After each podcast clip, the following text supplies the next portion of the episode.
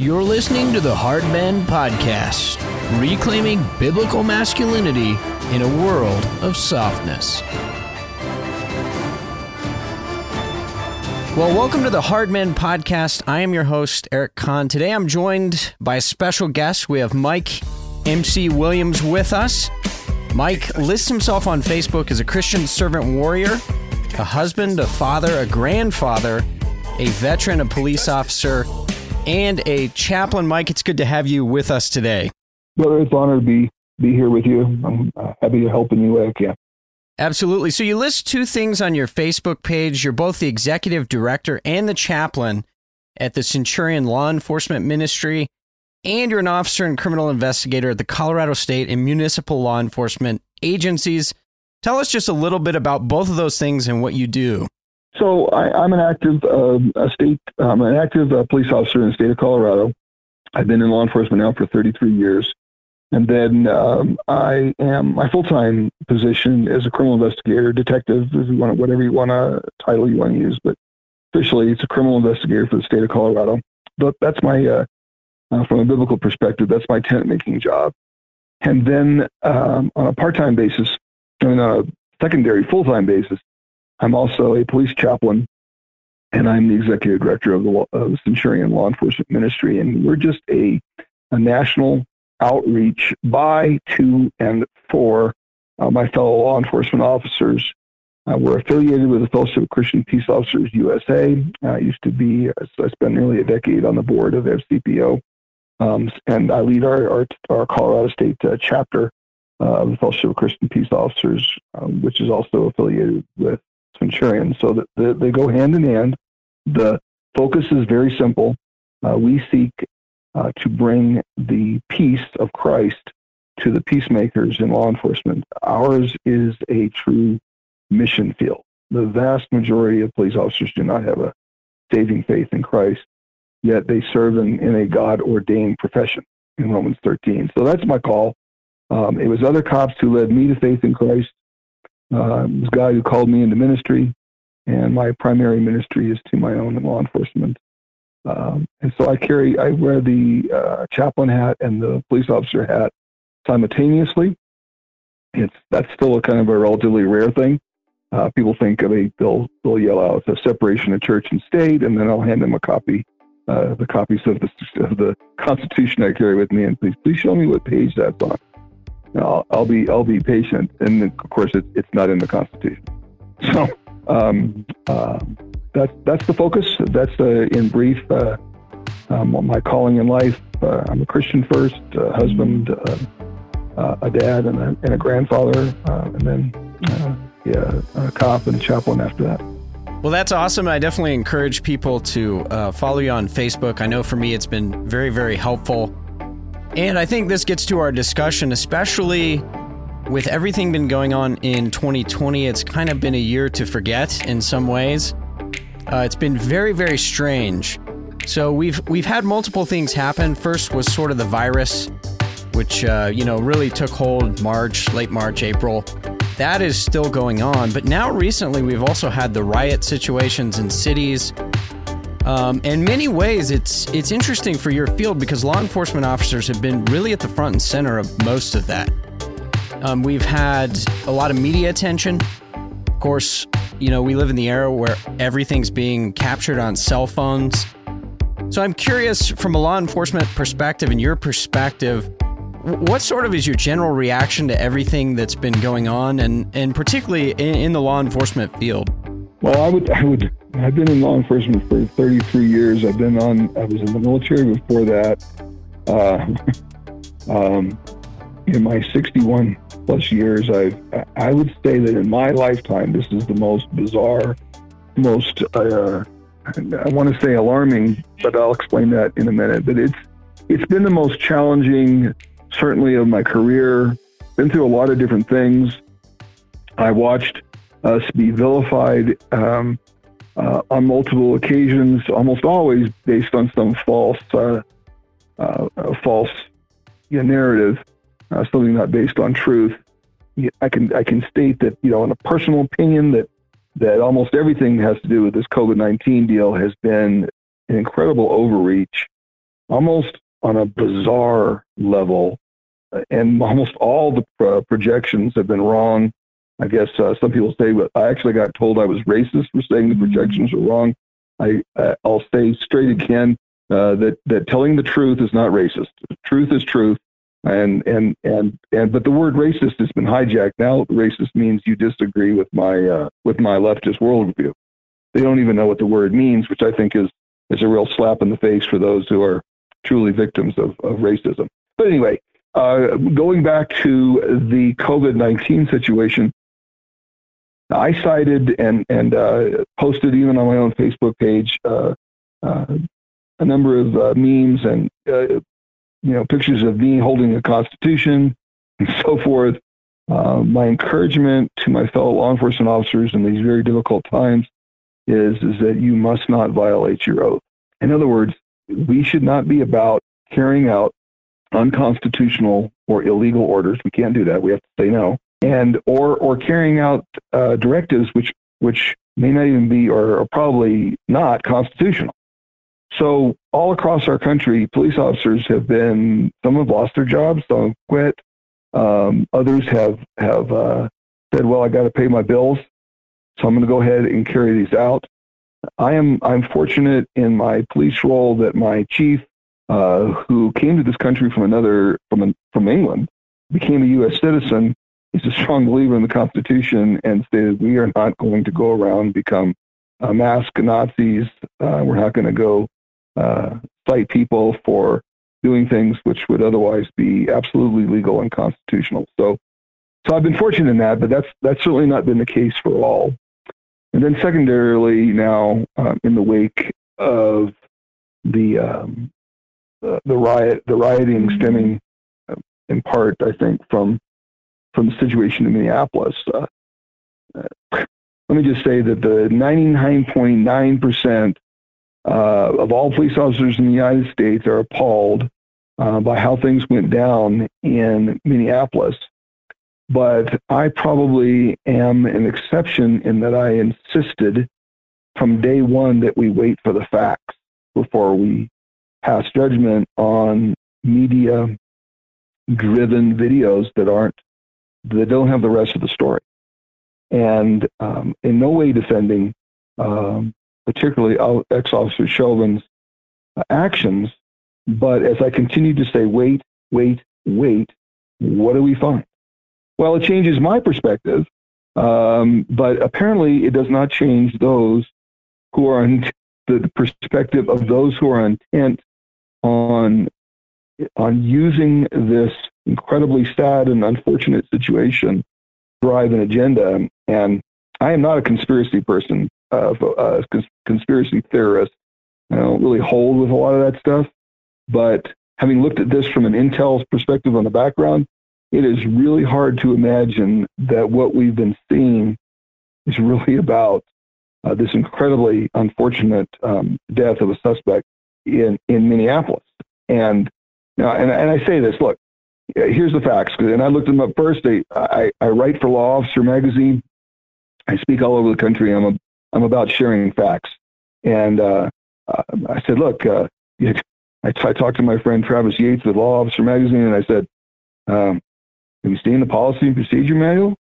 And he goes, what do you mean? I said, that particular uh, thing he's doing with his knee, that's in policy.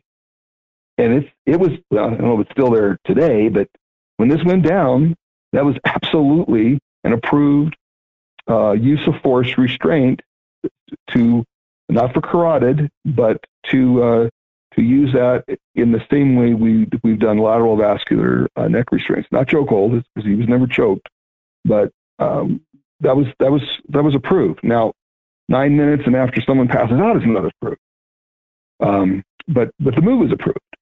You know, and again, you look at the um, you have to understand that so much of this is media driven.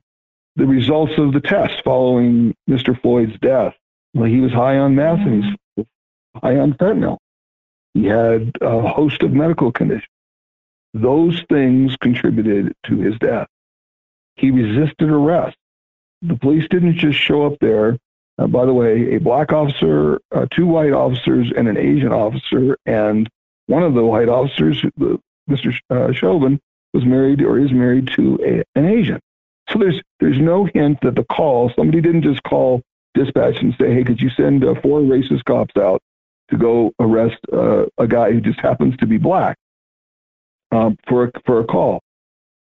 There's so many wrong things about this, how this is handled, but there's zero evidence, zero, none, zippo, that this was was race related.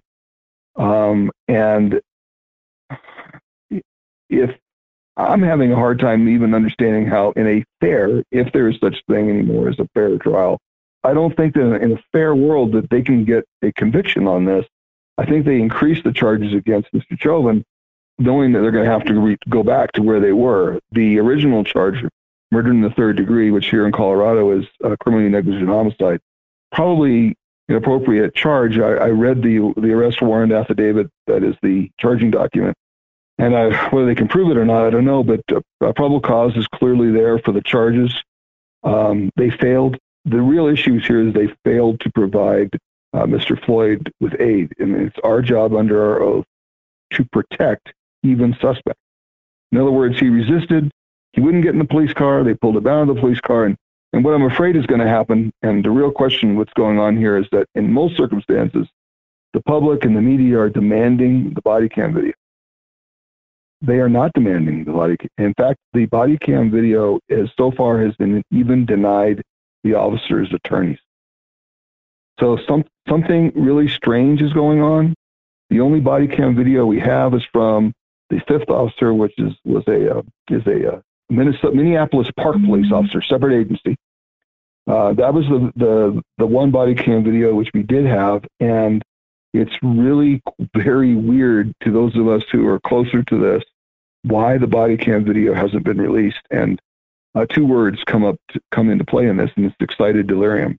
If this guy was really on fentanyl and meth and showing those symptoms, and they recognized it, and apparently one of the officers recognized it uh, and even asked Chauvin, says, we, we need to get this guy on his side.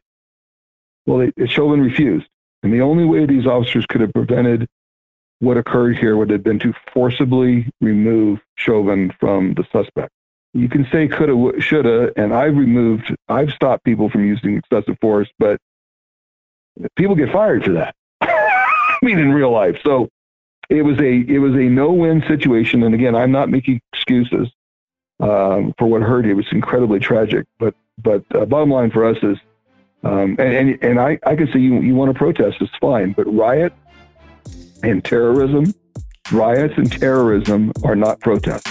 Yeah, not the same thing, and not protected by the Constitution either. Correct. The, the other question, I, I, I, you brought this up, and I think it's a good point. I've seen some transcripts, um, and I do not remember where they came from, but that had s- sort of captured some of the officer dialogue, and they were talking about this excited delirium, and there's conversation between them about that for people who don't know, what, what is that and, and why would it be an important factor? Well, not all agencies get trained the same way. Um, and, and I don't want to try to confuse your listeners too much. And they can just Google, I would suggest they not Google ED. They would get a, a different uh, something different. something different. But um, if they were to Google simply police and excited delirium, if to break it down in its uh, most uh, in its simplest vein, uh, essentially it's this: if they're if they if train officers who are trained in this and who recognize what could be potentially excited delirium, the training, the training is to put them on the ground and hold them, and wait and and call for the ambulance with it has a has a, a procedure and a direct set of drugs. In fact, the only thing that can be used to deal with excited delirium. So it, it would appear, at least in part, that the officers suspected, and I don't know, again, we have to wait for all this to come out, because again, the body cam video of these of the officers who were in direct contact with Mr. Floyd has not been released. And when uh, when and when um, uh, Law Officer Magazine requested um, those those records, which are which you can put in a request for, uh, not only were there was no denial, they simply deleted their request and and and blocked them. Interesting. And you would say that's pretty highly unusual. Yes, I mean, look, we live in a day and age, and, and I was carrying I was carrying a you know tape recorder with uh, you know going back to the days of uh, micro cassettes, which I've still got drawers full. A micro cassette recorder and then a digital voice recorder after that before body cams. Uh, my agency was was using body cams before body cams were a big thing, um, and then people demanded that we wear body cam. Well, here's what happened: those intent on our destruction, who have uh, whether it's Antifa or Black Lives Matter or any other uh, d- uh, domestic terror groups, and, and let me be let me clear that's that's certainly how most of us call these groups because if you get down really get down to it, the one group in America for whom uh, Black Lives Matter, even more than Black Lives Matter, is is the American police officer. Uh, we're the ones who fight for people of all colors all the time, and that that group that I just mentioned, they only care about it when the police. They only care if a police officer kills a black man. And and we could we could talk about the numbers on that, but the numbers don't.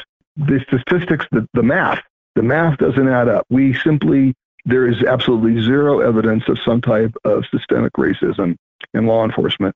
In fact, if you were to get down to it, it looks like we pick on white people a whole lot more than we do, even uh, based on percentages of, uh, know, the of race.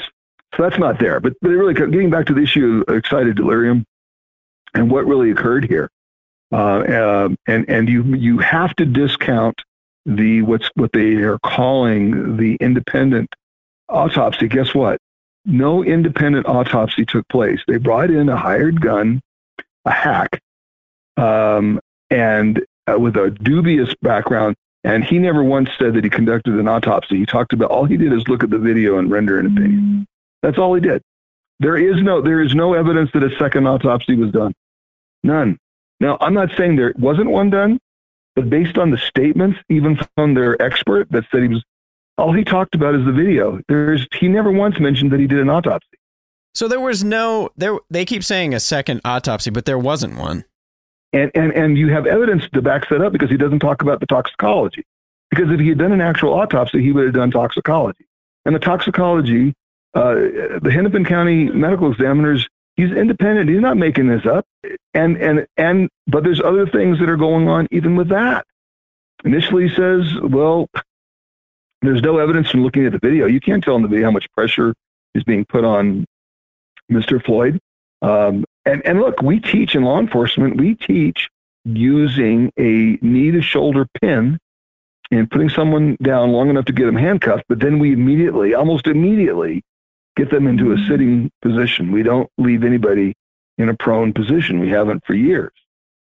Um, used to, way back in the day, when people were fighting with us and refused to get in the police car, we would we would use a hobble and we would we would hobble use a, a hobble to hobble the their ankles to the back of the handcuffs and pick them up like a suitcase and put them in a patrol car. Well, some people died from that, from the from what they call positional asphyxia, which is a whole other issue set of issues with that. We're not even sure that's a real thing, but regardless, we we are trained not to leave people on their stomach unless you're in an all-out fight. Well, Mr. Floyd quit resisting, at least overtly, and they should have got him up.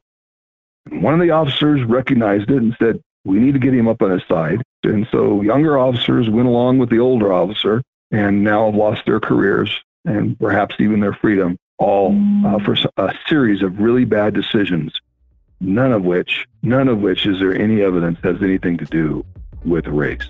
In other words, they didn't they they didn't pick that call. Well, and I, I think that's a really important distinction. I've talked to a lot of prominent uh, evangelical pastors, even uh, names that people would know uh, from books and you know famous conferences, and we've had interaction on Twitter. And I brought up the point, and I said, "What evidence do you have that that, that this was racially motivated in any way?" And the response I was given by one man was, "Come on, man." And I think the assumption there is, well, you know it is. But I think that's actually a really foolish position, especially with what it's doing to the country. We actually we just don't have that evidence. Well, there's none, but if you say there's none, then then you're called a racist for it. Look, I, I'm I'm I'm married to a woman of color, but I am I am I am I am white. I when I was dating my wife, I tried to sing to her like Barry White, and she says, "You're not very white. You're just very very white. you're very white." that's so great. so that's true. You know, I, I but I have my entire life. I have battled people who picked on other people for how they looked because they were handicapped or the color of their skin. My entire life, even in school, I was I, I was a big kid. I stuck up for the little kids. My whole life has been about protecting people. I think the vast, vast majority of police officers today, and mean, in fact, I look back over 33 years. I can only there are only two incidents um, of direct racism uh, from a fellow officer towards someone else. And guess what? One of the officers who was overtly racist was black, and the other one was Hispanic. And I jumped on both of it, and I got tried. Oh, you can't call me racist. Racism is racism is racism. Uh, and even if you were a closet racist, you couldn't survive in this profession. It would come out. And nobody, and again, I, I bring this point back up again and again. Those officers who went to that call, and by the way, it was just Chauvin was, was a backup officer. I mean, they, they went to a call of a guy passing a twenty dollar uh, a, um, a a possible, and I haven't seen the, the you know the police report hasn't been made public yet. And in fact, I would I would challenge you. Those guys were fired before they ever had a chance to write a police report. Any report that's going to be made is going to be, have to be made from the body cam video, and that still has not been released. So they answer a call for a guy passing a bogus twenty dollar bill, at least allegedly. This individual happens to be Mr. Floyd. It doesn't matter that Mr. Floyd is a convicted felon with in, with a horrific history, criminal history, horrific, at least in the past, and that doesn't mean that he gets to be killed either because of his of his criminal that he's a was a criminal. That doesn't matter either. But these guys didn't go to a call saying, "Hey, let's go to a call today. Let's let's wait for a call today that involves a black suspect in certain parts of Minneapolis. Almost all the suspects, depending on what neighborhood you're in, might be black, or even from another country. And they say, "Hey, let's go to this call." With, by the way, again, with one of the responding officers is black. Let's go to a call and try to do try to get our nation destroyed and get fired and go to jail all in the same time. None of those guys did that. So again, there's what the media is feeding people is jet fuel on a fire. And and that really is what this comes down to. It was it a bad act? Yes. Does Minneapolis PD maybe in the past have had a history of maybe some bad actors? Yes, they have they've had a history of the horrible leadership. Um, a complete lack of any type of servant leadership at the top. But I have friends there, good cops. Most of the cops there are good. And a woman who made national news for putting down the shooter at New Life Church used to be a Minneapolis police officer. They fired her for cussing, for cussing at a, uh, uh, when she was a Minneapolis cop, they fired her for cussing at a bus driver. So I would say that Minneapolis PD uh, doesn't hesitate to fire officers and even and their union is is strong, but it's they have a union that is that is in the face trying to help officers in the face of some some of the most leftist anti-police uh, leadership and administration from the top, whether it be the mayor, the city council, and and even the uh, handpicked uh, chiefs of police, have not been helpful to the Minneapolis Police Department. And even now, even now, you've got people saying, "Oh, the this, you're racist if you if you uh, say that Mr. Uh, Floyd had a criminal history. Uh, he has a criminal history. That's true. You're racist if you say that he was on drugs. He the toxicology shows that he's on drugs. There's no reason. We live in a reasonableness world in police work. there's no reasonable. Uh, this guy's not going to go. Hey, let me cause more riots by mm-hmm. making up bogus information in in the autopsy. The autopsy report is the autopsy report. There's no personal opinion there other than can you render a, an opinion based on the cause of death based on the evidence? So the, the, all, the rest of the evidence has not been released. The body cam videos, why? I keep going, why? I think, I think if the body cam video really showed really bad acts by the police, they've already showed it. I think the body cam video, this is, this is a guess, body cam video shows that at least some of the officers were trying to do the right thing. Um, but I don't know that because it hasn't been released. Right. Yeah, and then that's one of those areas where you just you have to say, well, we have to wait. We have to wait for the facts. Right, and that's what I've said from the beginning. Wait, wait for the facts. Wait for the facts. But you've got what's really behind what's going on is not anything. Mr. Floyd is a pawn in those seeking uh, to vilify law enforcement, and now they got their wish. And even I even had a fellow, uh, a colleague in my own agency, call me out in a we were having a, a Zoom meeting because we came up. We're not always together in the office. Anyway, uh, stated, uh, "Quit calling it, quit calling them rioters." Uh, why? Well, they're protesters. Uh, no, uh, we protect protesters. We arrest rioters. You're you're you're a criminal. And and and let me say this: if you're looting, you're, let's quit calling you a looter. I call them looters, but you're committing, you're, some cases, you're committing armed robbery. You're committing burglary. right, there is a clear distinction. You throw a brick through a window, you're not peaceful protesting anymore. And, and if you're doing it by force, you're committing uh, an aggravated robbery. And people don't want to call it that, but that's what it is. And we've had a lack of leadership from the beginning. I'm not suggesting we go back to the to the to the 60s and be using uh, uh, fire hoses against innocent, uh, peaceful protesters. But uh, a lot of other police agencies around the world still use fire hoses. I'm not rec- recommending that, but it but it's a crew served weapon that actually is really good at dispersing without.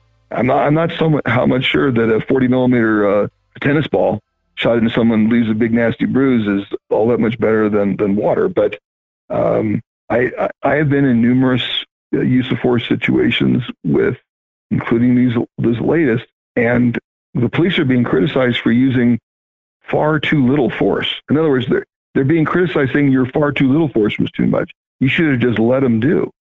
Uh, and that's ended up with what's happened in numerous cities, and even in my own, where the police have been ordered to stand down and let these people riot. And that that's a slap in the face to every law-abiding citizen who's losing property and having to repay, use their taxes to to clean up and even in some cases rebuild our capital and the other buildings downtown and the, and all the looting and, and burning that took place in Minneapolis and other places around the country. Right. When it brings up an interesting question, and I, I've thought this, you know, again from the coronavirus situation to now rioting, it, it's very difficult to understand. So, in the one case, you have police officers in Idaho arresting people for playing in a park um, you got people in California being ticketed or stopped to see if they have papers to are they essential and can you go to work? We've had police officers show up at churches and attempt to stop services. And so you kind of had that response. And people are, I think, rightly, even uh, the, I think it was the officer in Oregon who ended up getting fired and had a viral video about this. But it, it's very curious that, okay, on the one hand, you had that overreach happening. And now, when the riots are taking place, I've had several law enforcement friends say to me, How in the heck do you let precinct buildings in New York get burned down? How do you explain that other than just allowing it to happen? So I'm curious your take on that. What, why kind of the double standard? Like, we're okay with rioters. We suddenly don't care about the virus at all. But before, we were ticketing moms playing in a park with their kids. Let me just say that the vast majority of those in my circle uh, in law enforcement, um, and certainly here in Colorado, and numerous sheriffs coming out and saying we're not going to enforce these draconian rules and orders that aren't even substantiated by law. But and I've been asked straight up because if if you were ordered to go uh, cite someone or arrest someone for being in a park uh, in violation of the order, what would you do? And they said they'd have to fire me. And and I say that, but I'm at the I'm at the end of uh, maybe uh, 10 years ago and I'm still got to, you know, still trying to. I mean, none of us are going to have a great retirement. We're in law enforcement. None of us are, very few of us are paid very well. You know, if guys are thinking, do I want to lose my job over this? Look, here, here's the deal. We need to remember that the most important thing that we that we took an oath to is to enforce the Constitution. We are, even though we might have to fight for it, we may even lose. Uh, we have a, our oath comes with an understanding that we are to refuse illegal order. And so, in, in order to go arrest someone for violating a governor says you got to wear a mask type deal, or particularly as it relates to churches, which the there is no exception in the Constitution as it relates to the freedom of assembly, lawful assembly, and freedom to gather for worship. There's nothing. There's nothing in the Constitution that says, mm-hmm. "Oh, um, if there's an if there's a pandemic, all this gets suspended." There's nothing in the Constitution that says that. Look, things have happened here in Brighton, Colorado. Uh, officers were again they were dispatched to a call of a guy, which turns out to be an ex state trooper uh, who knew enough how to literally egg on the like, please arrest me so I can make make a big case out of this. Um, he's in the park. There's a sign in the park that says the park is open while you egress. You just can't play in the on the on the equipment. In other words, you can be in the park and you can you, and to get to the trails which were open, you had to go through the park. Well, the police didn't. The the information had, was confusing. It was changing every day, and so the officers who responded to that call didn't have the latest information, and they ended up putting this guy into custody. And thankfully, the supervisor said, "You got to cut him loose. It's not illegal. It's, it's, you just arrested him for not doing anything illegal." So they, the, you know, they they took the cuffs off and let him go. But that made national news. In Hawaii, there are some islands with only one highway. And so the cops are sitting on the highway going, let's have, we're now in a target rich environment based on the order. Anybody who's on this road, uh, we're going to check their papers. Well, what does that sound like? That sounds like Nazi Germany. Stop. We, we have to check your papers, okay, to see if you're, you know, make sure you're not Jewish or you're, that you're legally able to be about. That, sir, is not what we should be about. Uh, but I think overall, the, the exceptions become glaring. But overall around the country, uh, we, law enforcement, has been extremely resistant and have held their ground, I think, very well in saying we're not going to, our business is not going out telling people to wear a mask. Now, a, a private business says, says um, you got to wear a mask to come in our business. If they want to be stupid, okay, you got to wear a mask to come here. Well, that's their right. And they say, unless you wear a mask, you can't come in here. That's their right. And if the person says, I refuse, then that's the right of the business to call the police. And then we would show up and say, you either need to leave or we can arrest you for trespassing. We're not going to arrest you for your mask. We're going to arrest you for an, uh, you know, you, you could be cited or arrested or detained for an actual violation of law. And we can do that. But this is now the decisions that police officers are having to make. And, and they're not easy decisions.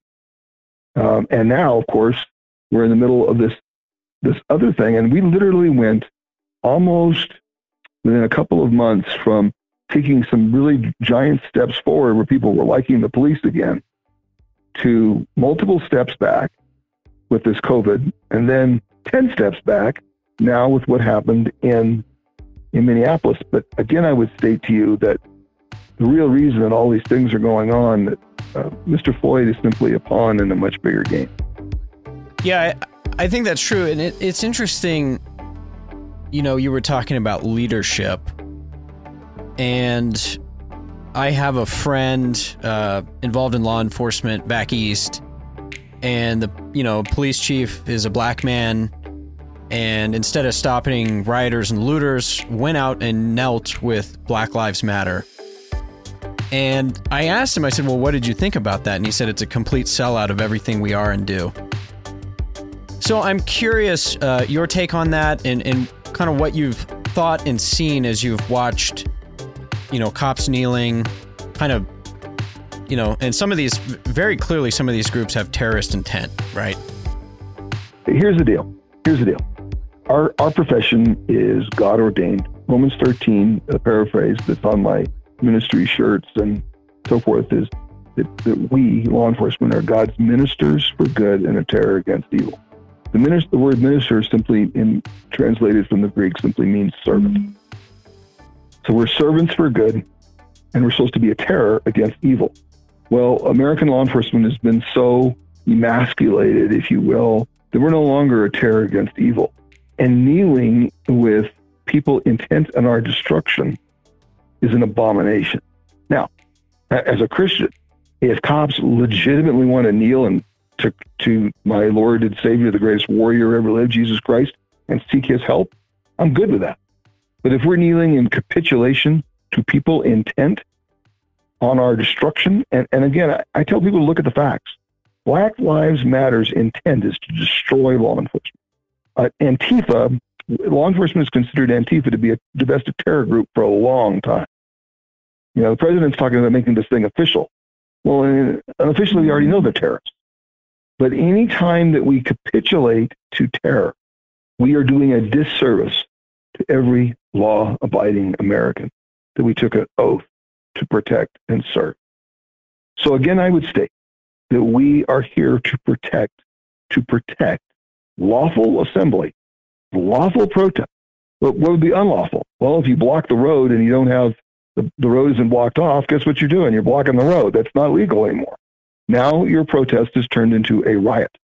When you destroy property, when you're looting, burning, and so forth, you're committing felonies. And they should be treated as such. So none of this should have ever gone on. Well, what if you don't have the resources? That's probably right. back when I was a young rookie cop in San Antonio, we herded people in the in the paddy wagon. We didn't even handcuff them. We just herded them in there, and and somehow another survived that. You know, like we didn't pat we didn't even pat these people down. A bunch of drunks fighting at the end of the you know half a million people at a festival, and and and you're literally they, it's you give orders clear clear the streets they don't refuse. There was no second order. It was one order. You've been given a warning. Now we're going to. You cannot do that, and it should have been put down. And and I and let me just say, and again, people, what would happen if you throw an axe at a police officer? That is that is a deadly force response. In other words, you're using deadly force against a police officer. It needs to be a deadly force response. In other words, we law enforcement has never been in a position where you have to let me stab you you have to let me shoot you. I have to see you shoot me first, like in some old western, before I can I can shoot back. That is not our world. But now uh, we've given more gas. We've we poured our own jet fuel on these riders and and affirm them. So the kneeling issue becomes: What are you kneeling for? Are you kneeling in solidarity, seeking God of heaven? Are you kneeling in capitulation? And that's how I see it. You've got you've got chiefs of police and even police officers begging forgiveness from rioters and protesters, even protesters. Well, that we're not those men.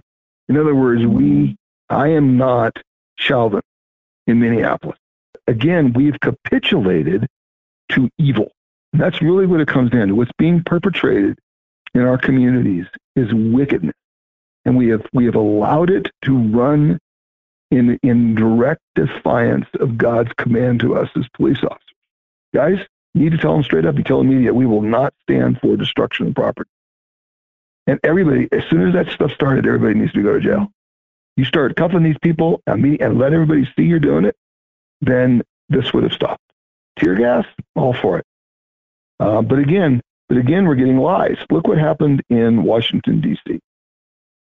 The president has been accused, who's, by the way, I should back up and say that our current president is the most pro law enforcement president of my career, possibly in the history of our nation. Uh, I stood after eight years of the most anti police administration in our nation's history under the previous administration, vilified by, by that, that president. I stood with 40,000 of my brethren on the west lawn of the Capitol on our National Memorial Day during Police Week in Washington, D.C., to hear my president say, This ends here. And I watched 40,000 of us of all races, all backgrounds, with tears streaming down our face to, to not be vilified for the first time in eight years, that, to know that a president had our back. So when the president of the United States decides he's going to go to a church, well, I know some of the uniform guys there in D.C., and they're like, the president just can't get out and walk around because people want to kill him. So they had to clear a path. Well, U.S. Park Police cleared a path. And the media says they fired tear gas and rubber bullets at innocent protesters.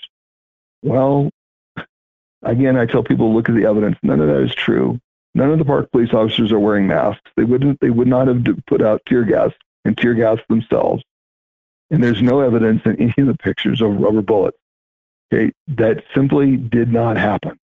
But the media is taking the American public down a road, and they're buying into this lock, stock, and barrel. Like we'll, we'll, we'll, we will all bow our knee, but it'd be the only one. And, and I said repeatedly, I will never, the only people I've ever knelt to in my life was in front of my wife when I asked her to marry me and before my Lord and Savior Jesus Christ.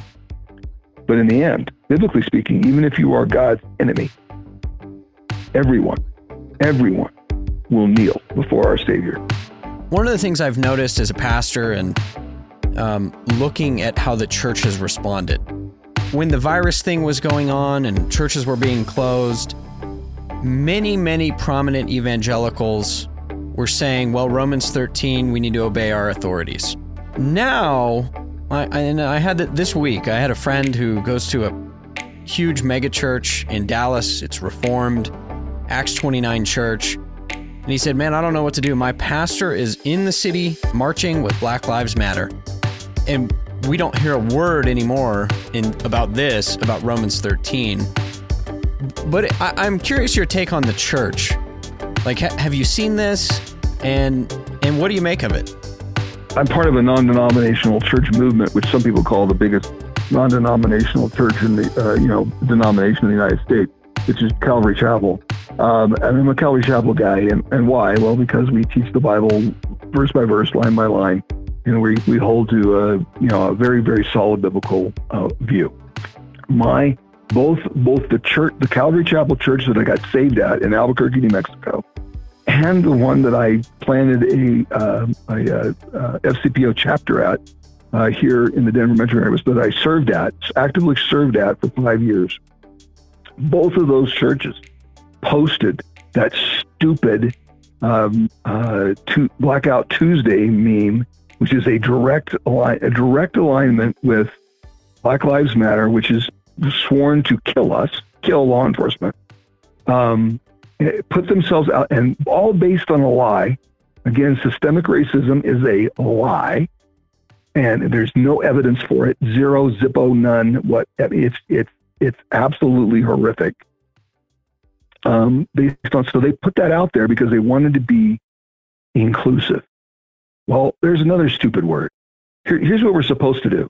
We're supposed to stand on the word of God when these first, when these things first came out, there are pastors who said who stood up and said, this, "These this this thing here that you're doing, if I can show that you're actually doing this for public safety, for legitimate public safety, we want to we want to go along with it for a period of time. But we're not going to stick. We're not going to keep doing this. Everything as it relates to the church is illegal.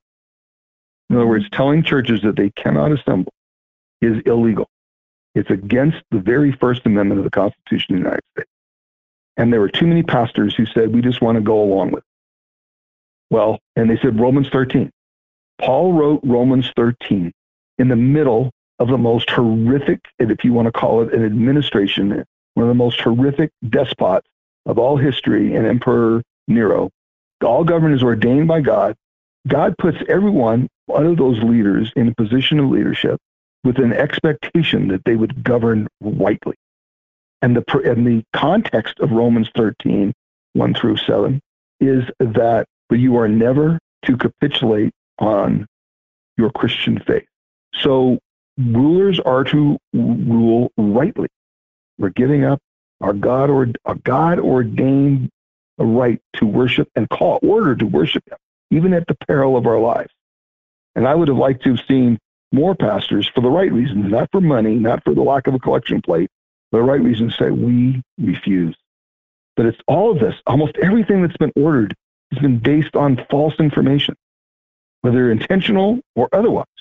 And now, now you you're right. You're we're seeing pastors aligning themselves with criminal movements in direct violation of God's law uh, my level of disappointment in both the church I was saved at and a church that I served at, whose pastor was a was a state trooper's dad, aligning themselves with. The only thing I can think is that they're that they're completely ignorant of what these groups are really all about. They're absolutely ignorant, and and but then they're they haven't taken it down when when people rightly corrected them, so they left them up. So I'm like, what are you doing? But the church has kind of been asleep. And i so i think it, it gets to be this situation where it's the air we breathe. We need warrior poets. We need people who stand up for freedom um, who understand the call that paul said look you got to fight the good fight. The, this life is a fight. It's spiritual warfare.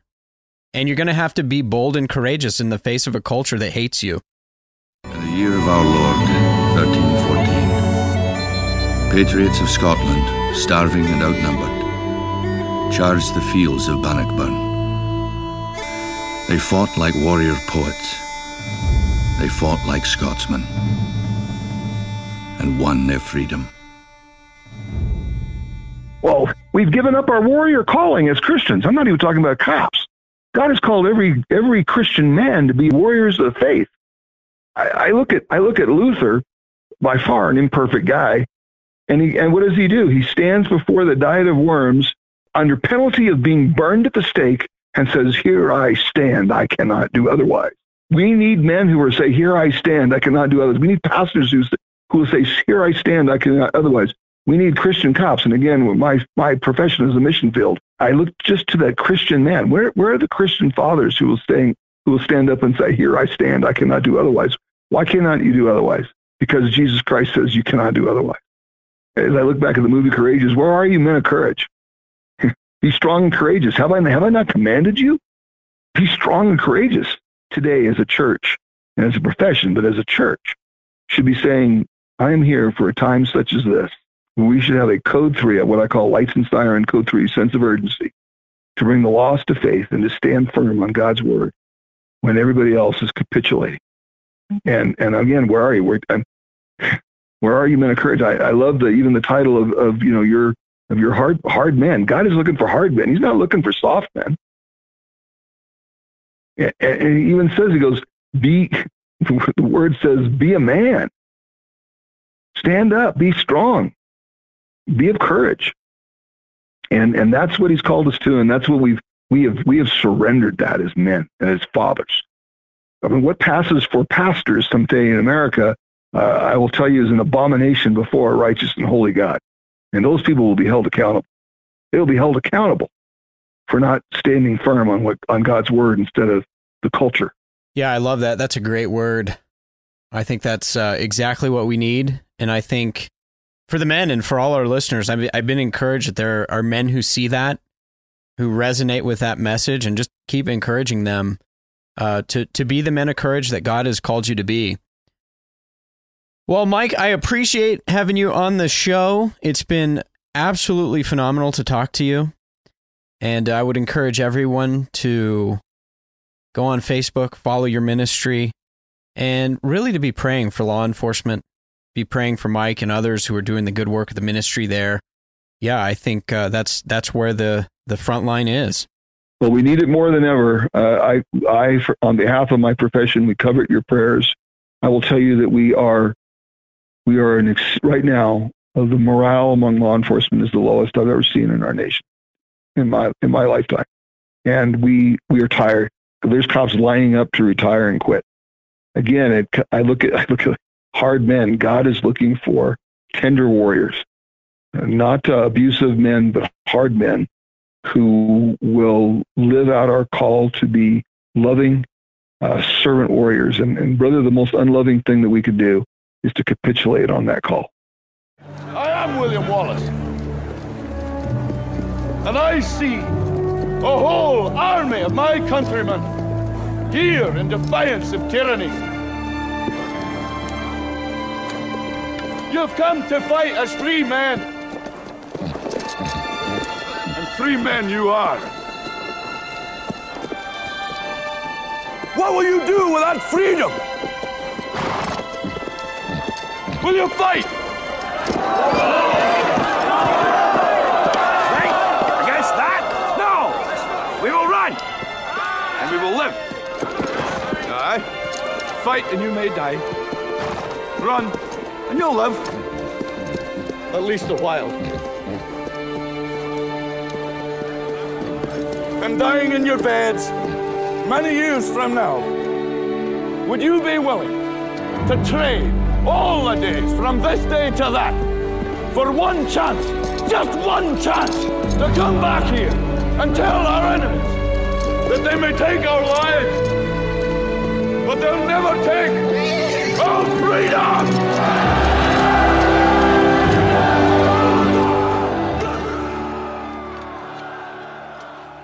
And so my here's if you really want to break down, you want to fix everything that's wrong.